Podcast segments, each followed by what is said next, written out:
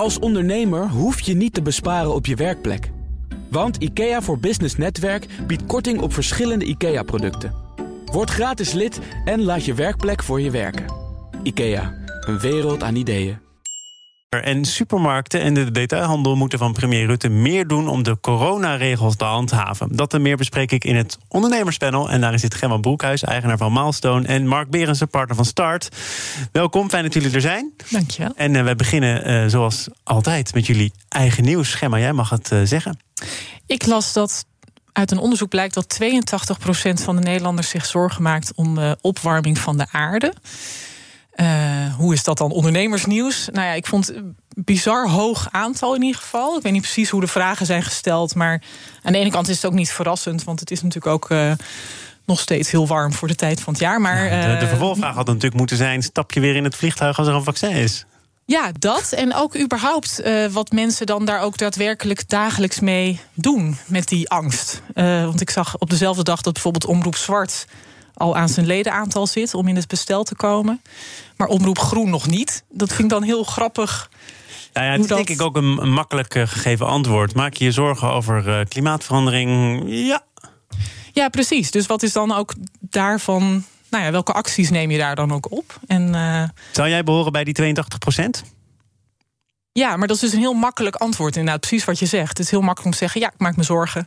Nou ja, je kunt uh, je huis beter isoleren of zonnepanelen nemen of zeggen: van, ja. ik ga niet meer vliegen. Dat zijn allemaal dingen die je kunt, kunt doen. doen. En vervolgens is het ook natuurlijk voor ondernemers heel erg interessant om te kijken: wat kan ik nou bieden, waardoor je net zo makkelijk als dat vinkje ook iets kan doen. En dat uh, zie ik nog niet heel veel. Ik bedoel, maar iedereen wat heb heeft jij dan persoonlijk uh, gedaan? Want jij hebt dit nieuws tot je genomen en je dacht... ik moet actie ondernemen. Of gelukkig ben ik een van de weinigen die ook echt gevolg geeft aan mijn zorgen. Ik doe wat om klimaatverandering tegen te gaan?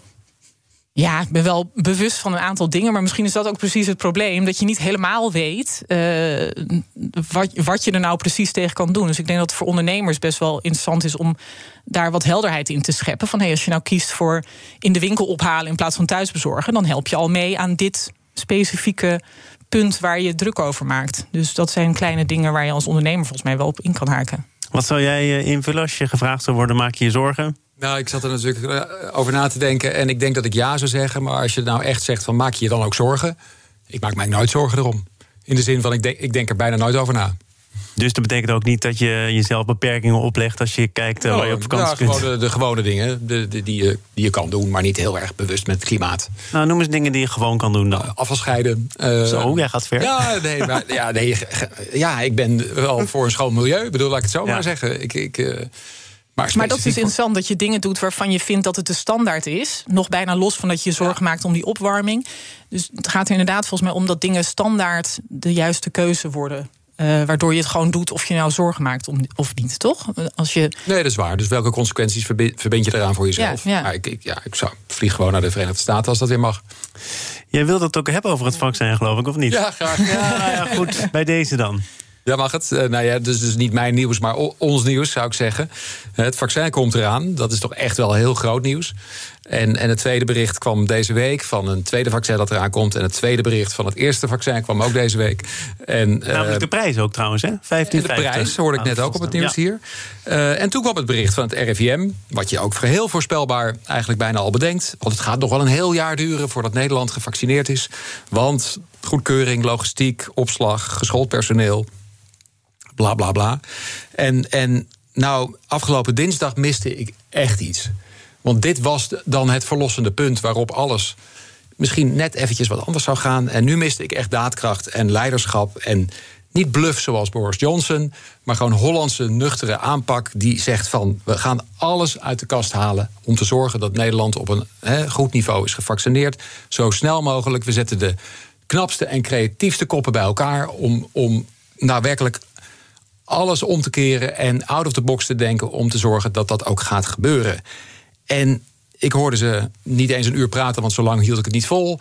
En het Nou, ging alleen maar weer over maatregelen en dingen Maar wacht die we even, wat niet je, wat wel had je, goed wat had je gehoopt dan? Want, Nou, eh, wat ik net- wat ik letterlijk dus, zeg. Dus, dus, dus Hugo de Jonge en eh, premier Rutte hadden moeten zeggen... we zijn niet binnen een jaar gevaccineerd, maar binnen een half jaar. Nee, en dat dat- gaan we dat- doen ik denk dat dat soort beloftes kun je als politicus op dat moment nog niet doen. En je kunt ook niet zeggen hoe je het gaat doen. Maar je kunt wel uitstralen. En, en, Rutte kan dat heel goed. Want ik heb hem dat ook wel eens horen doen. naar aanleiding van de MH17. Precies een, plan. We gaan. De onderste steen onderste steen boven. En we gaan zorgen dat die mensen worden opgespoord. Dat we ze gaan berechten. En dat de consequenties aan worden verbonden. Hij had nu kunnen zeggen: mensen, er is een grote eh, mijlpaal aanstaande. En we gaan. En het, het punt is dat ik gewoon niet nu 100% het vertrouwen heb dat ze daar op het ministerie niet alles keurig binnen die gebaande paadjes doen. Zoals ik ze er toch wel van verdenk dat het bijna altijd gebeurt. Dus ik zie je voorspelbaar. RIVM zegt het gaat heel lang duren. De Gezondheidsraad komt weliswaar al binnen een week met een advies. Dus er, er zit best wel tempo in. Maar bijvoorbeeld nu. Ik zou vind zeggen, je dat ze de gebaande paden en ook hoe het hoort zouden moeten verlaten? Ja, want, want er is ook een mogelijkheid dat je zegt van oké, je weet hoe dingen kunnen. Maar nu ga je zeggen.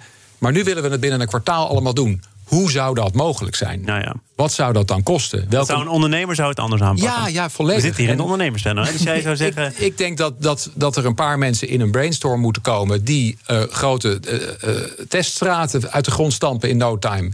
Um, en maar letterlijk mensen uit allerlei geledingen. En, en ik zou graag willen dat een minister in ieder geval dat vertelt. We halen werkelijk de, de, de meest. maar dan is het dus meer de. je, je vindt ze niet positief genoeg over dat er nu eh, wat ja, ik wil wel positivisme met, met, met een soort van gedachte erachter. Nou ja, ik kan me meer voorstellen dat het ook... met, met we beginnen al in december en dat ik denk, nou ja, weet je... Uh, maar, nou ja, ik kan me wel voorstellen dat het een soort van overpromise, uh, under-deliver nee, angst nee, is. Daar is er echt een andere. Ik refereer aan hoe hij er stond na, na de MA17. En daar had je vertrouwen in. Hm. En ik geloof, ik geloof dat ze tot behoorlijk wat in staat zijn. Maar nu zijn ze volgens mij door hun eigen beroepsdeformatie van dit virus en de signaalwaarden en de alle. Het is alleen maar maar, maar, maar, maar. En niet en, en, en. Dus zij, zet Fijke uh, Cybersma weer aan het werk. Maak een coronagezant, een, een vaccineergezant. Ik bedoel, kom, kom met een plan. Kom met een plan. Over nieuwe plannen gesproken. Blokker. Blokjes blokker. Klanten kunnen daar gaan sparen voor aandelen of stukjes van aandelen. Dat uh, meldde het FD eerder deze week. Die klanten sparen dan punten. En met 20 punten krijg je een certificaat. En dat staat gelijk aan 1 zestiende deel van een aandeel blokker. Dus dat zijn blokjes blokker. Uh, nou wil ik niet meteen maar, maar, maar, maar gaan roepen. Maar we hebben gesproken uh, op BNR eerder met Sonny Motke van het FD. Die heeft het allemaal opgeschreven. En hij denkt niet dat je er rijk van wordt. Wat er gaat gebeuren is dat jij punten kunt sparen en die kunt omzetten in deeltjes van aandelen. Het zijn fracties van aandelen. Dus het is niet om geld op te halen, maar het is echt om mensen te belonen. En daar zit natuurlijk ook een psychologie achter. Want ja, als jij iets wil sparen, dan wil jij nog meer uh, uitgeven. Hè? Hetzelfde met die flippo's of met die voetbalplaatjes. Uh, je kunt ook meer aandeeltjes uh, opbouwen. Je kunt meer aandeeltjes opbouwen, maar wat levert het je als klant, Gemma, denk jij uiteindelijk op? Ja, ik, had, ik zat ook eerst in de maar, maar, maar. Ik dacht, blokker. Je hebt een trend gezet. en toen ging ik eens verder denken uh, wat eigenlijk een, een uitgave is hè, in een winkel. Ik denk dat, dat er uh, veel meer bewustzijn al is, maar misschien nog meer moet komen van als ik wil dat die leuke boekhandel bij mij om de hoek uh, blijft bestaan, zou ik toch echt daar mijn boeken moeten kopen en niet bij uh, nou ja, een grote online speler. Om maar Goed dat je de naam even niet noemt, want voor je het weet worden daar weer de boeken besteld. Precies, dan kan ik beter die boekenwinkel noemen. Maar uh, en dat, ik vind het wel een grap. Nou, ik vind het een goed bedacht concept. Ik weet niet helemaal of het helemaal bij Blokker past of zo. Maar aan de andere kant zijn ze veel vernieuwende dingen aan doen. Wat, dat ik denk, hé, hey, dit zal onderdeel zijn van een uitgebreidere strategie. Maar dan doe je het dus eigenlijk niet voor jezelf. Je doet het voor jezelf omdat je Blokker belangrijk vindt. Maar je probeert daarmee ook het bestaansrecht van Blokker nou ja, je, je, je verbindt eigenlijk iemand die toch al geld uitgeeft bij jou, die geef je eigenlijk de erkenning van ja, jij zorgt er eigenlijk voor dat wij bestaan. En dat is daar mag best wel wat meer connectie tussen wat, wat schiet ik dan op met die erkenning? Kijk, vroeger kreeg ik daar dan als eh, consument, ja, nou ja, goed, als consument, ja, als consument eh, vraag ik me af of het echt werkt. Ik kan me voorstellen dat mensen toch weer iets tastbaars willen... als een geurkaars of een pan of een... Uh, nou ja, dat dat sparen... Uh, ja, dat ligt natuurlijk een beetje aan de persoon. Maar ik heb zelf al het idee dat mensen tastbare cadeaus wel heel prettig vinden. Maar ja, het is wel een vernieuwend. Dit is volgens mij nog niet eerder gedaan. Dus het is ja, ook afwachten. In, in, in Amerika wel. En ik las dat daar eh, fractionele aandelen te verkrijgen zijn van, van bedrijven die wel heel veel winst maken. Zoals bijvoorbeeld uh, Amazon. Ja, uh, het zijn natuurlijk twee verschillende dingen. Het zijn twee verschillende dingen. Stukjes aandelen omdat ze al beter verhandelbaar zijn. Of loyaliteitsprogramma. Ik, ik vind het. Want dit is een loyaliteitsprogramma. Ja, het is een loyaliteitsprogramma. Ik vind het ontzettend leuk bedacht. En uh, ik denk ook dat een, een trouwe blokkerkoper daardoor misschien net even twijfelt om het bij de buurman te halen als, als hij het een dag later toch nog weer bij de blokker kan kopen. Dus dat die loyaliteit misschien daardoor ook echt werkt. En ik denk ook dat jouw collega die dat net vertelde... helemaal gelijk heeft dat niemand er rijk aan gaat worden. Want, want je moet eh, voor één punt levert vijf... of vijf euro bestedingen levert één punt op. Je moet er 20 hebben voor een aandeel, dus dat is een 100 piek. Dan heb je een zestiende aandeel. Kortom, dat, dat, aandeel, ja, dat moet wel best weinig waard zijn. Wil dat uit die marge kunnen van die bestedingen die bij de blokker doet. Het heeft meer een soort uh, ownership uh, ja, effect, denk ik. Meer een concept. En ik denk, wat ik ook hoorde, het psychologische effect daarvan veel sterker is dan het financiële effect. Ja, maar dus we komen niet heel veel verder dan uh, goed bedacht. leuk dat we eens een keertje iets anders horen. En benieuwd. Het concept, benieuwd. Um, maar je krijgt ook geen inspraak. Hè. Jij noemde net ownership, eigenaarschap. daar is voor gekozen om, om dat toch vooral niet te doen. Omdat het anders een Poolse landdag zou worden. denk ik wel, ja. op de ja. aandeelhoudersvergadering. Maar dat zou wel heel gezellig zijn. Ja, ik vind het best grappig zijn om een keer de mening te polsen bij je aandeelhouders die dan uh, ontstaan. Aan de andere kant kan ik me voorstellen dat je als retailer altijd naar je klanten moet luisteren. En dat dat niet alleen maar is als ze een aandeel hebben. Maar echte inspraak is natuurlijk wel lastig. Maar bijvoorbeeld als dat zo is, hè, dat je altijd moet luisteren naar je klanten... en Blokker uh, draait geen uh, goede jaren, al jaren niet, draait verlies... betekent het dan dat ze niet goed genoeg naar hun klanten hebben geluisterd? Of betekent dat gewoon dat de toekomst van dit soort winkels... helaas erg onzeker is? Nou ja, dat ze verlies maken eh, hoeft niet per se te komen... door de uitgaven in de winkel, denk ik. Kan ook aan andere dingen liggen, dat weet ik niet precies bij Blokker. Maar uh, uh, het luisteren naar je klant. Ja, ik denk dat ze een hele nieuwe strategie aan het uitrollen zijn. Dus dat je moet afwachten hoe dit daarin valt. Ja. En dat je er ook dingen aan koppelt, als uh, misschien speciale acties en dat soort dingen. Het, is natuurlijk, ja, het blijft een loyaliteitsprogramma waar je wat.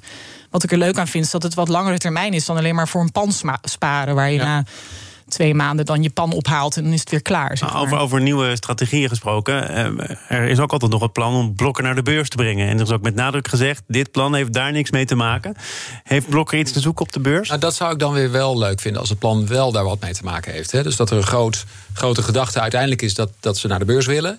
En dat omdat dat gaat gebeuren, en daar moet je natuurlijk als blokker dan een groot, grote happening van maken. Want waarom zou je dat momentum voorbij laten gaan?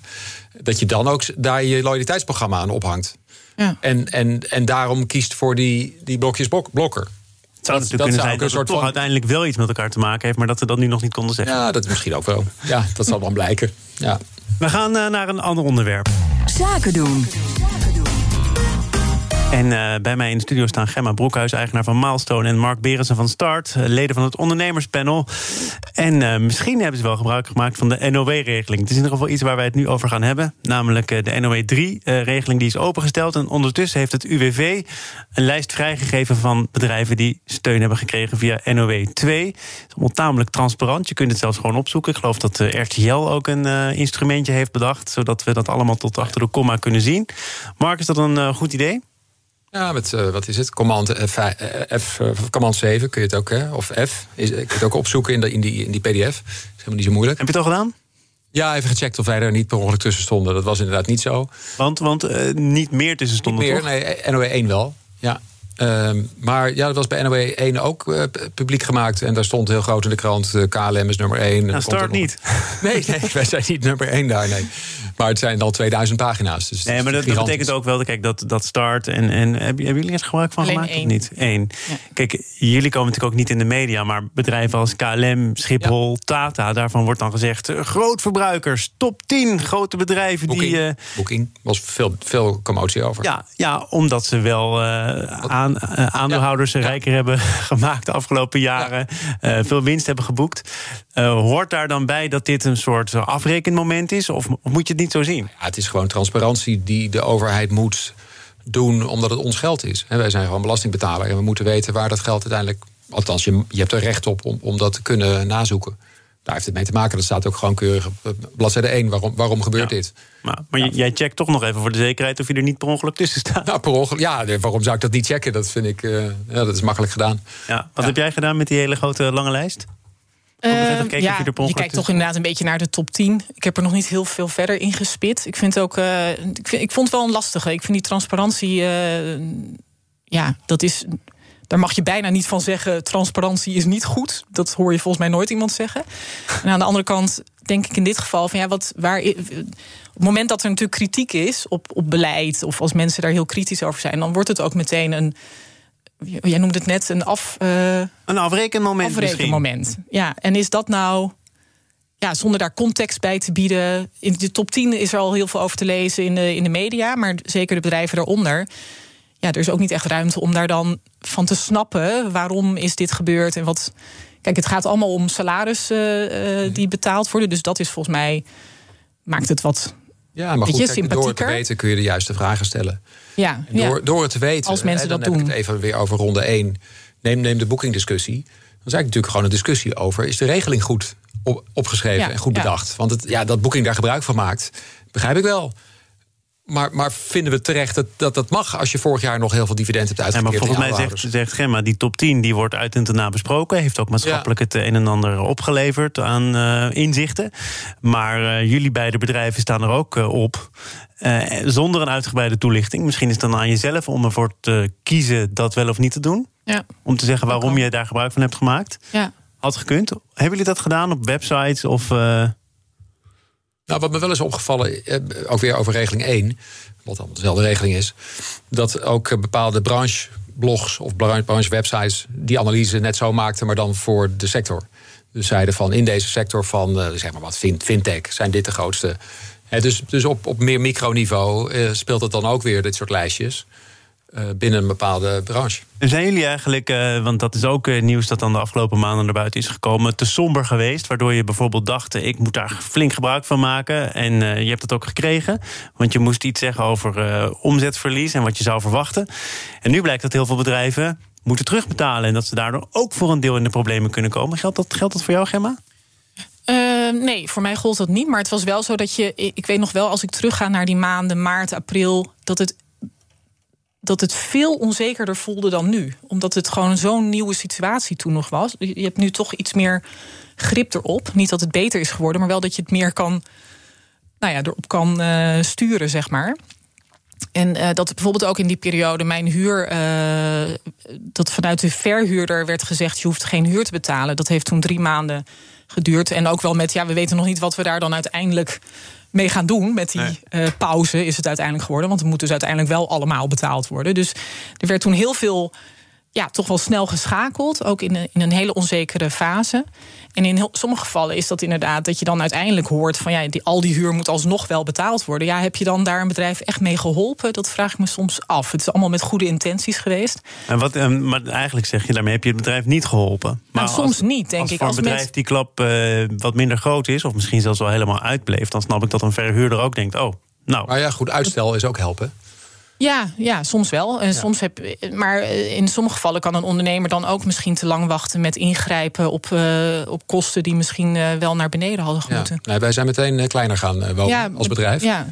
Uh, dat kon toevallig in onze bedrijfsverzamelgebouw. je fysiek? Je, bent, je hebt gewoon kantoorruimte afgestoten. Ja, we hebben meteen eind maart opgezegd. En per 1 juni, juli zijn we kleiner gaan zitten. En we, ja, we zijn bijna uit de kantoor. Dus dat, dat, dat is nu prima qua behuizing. Dat scheelt een heleboel huur. Ja, dat is natuurlijk en heel slim en heel fijn dat het ook kon. Want dat kan natuurlijk ook lang niet kunnen, altijd. Wij, wij, wij, huren gewoon een unit in, in, een, in een groot, uh, groter pand. Maar um, op jouw eerdere vraag, we hadden eigenlijk op, op 1000 euro na precies het uh, bedrag wat we hadden ingediend, ja, is, uh, is, ook terecht. Dus ja. we hoeven niks terug te storten. En, maar wij zitten in een licentie-fee-model. dus wat wij wel zagen is dat onze klanten en dan kom je met een renewal in dat kwartaal. En dan is het van, oh, kosten, nee, schrappen we. Ja. Dus we hebben enorme dreun opgelopen in dat tweede kwartaal. En het derde kwartaal gingen mensen daar alweer wat nuchterder naar kijken. En denken, ja, maar ja, dat hebben we eigenlijk best wel nodig. En uh, daar gaan we dan toch maar niet mee Maar er is ook nog apart voor gelobbyd, geloof ik, ook zo door jou in dit panel. Van hey, eh, abonnementen, bedrijven die uh, later die klap krijgen, die krijgen die klap wel, maar dat blijkt nu nog niet. En die vallen nu buiten de boot. Ja, het is op een goede manier uiteindelijk ingevuld, namelijk werkelijke omzet. Um, dus de, de, letterlijke billings die je misloopt in dat kwartaal. Tot slot, uh, jij haalde het al aan, dus jij hebt gekeken afgelopen dinsdag die persconferentie van. Ja, maar echt, ik heb het letterlijk nog net niet tot aan Hugo de Jonge volgehouden. Ik, ik, ik kreeg hem wegtrekken. Okay, nou goed, je hebt Hugo de Jonge dan een beetje overgeslagen. Premier Rutte die begon en die had het ook over uh, supermarkten en detailhandel, de regels die strenger moeten worden gehandhaafd. Vandaag in het nieuws dat vooral jongeren toch weer in groepjes gaan winkelen en dat het erg lastig wordt om dat goed uh, in, in, in banen te leiden. Um, supermarkten hebben daar verontwaardigd op gereageerd. En overigens ook mensen al hier in de studio. Rattaplan, de kringloopketen, zei... ik word toch geen boa in mijn eigen winkel. Gisteren was de topman van IKEA Nederland hier. Die zei, ik weet echt niet wat ik nog meer kan doen dan ik al doe.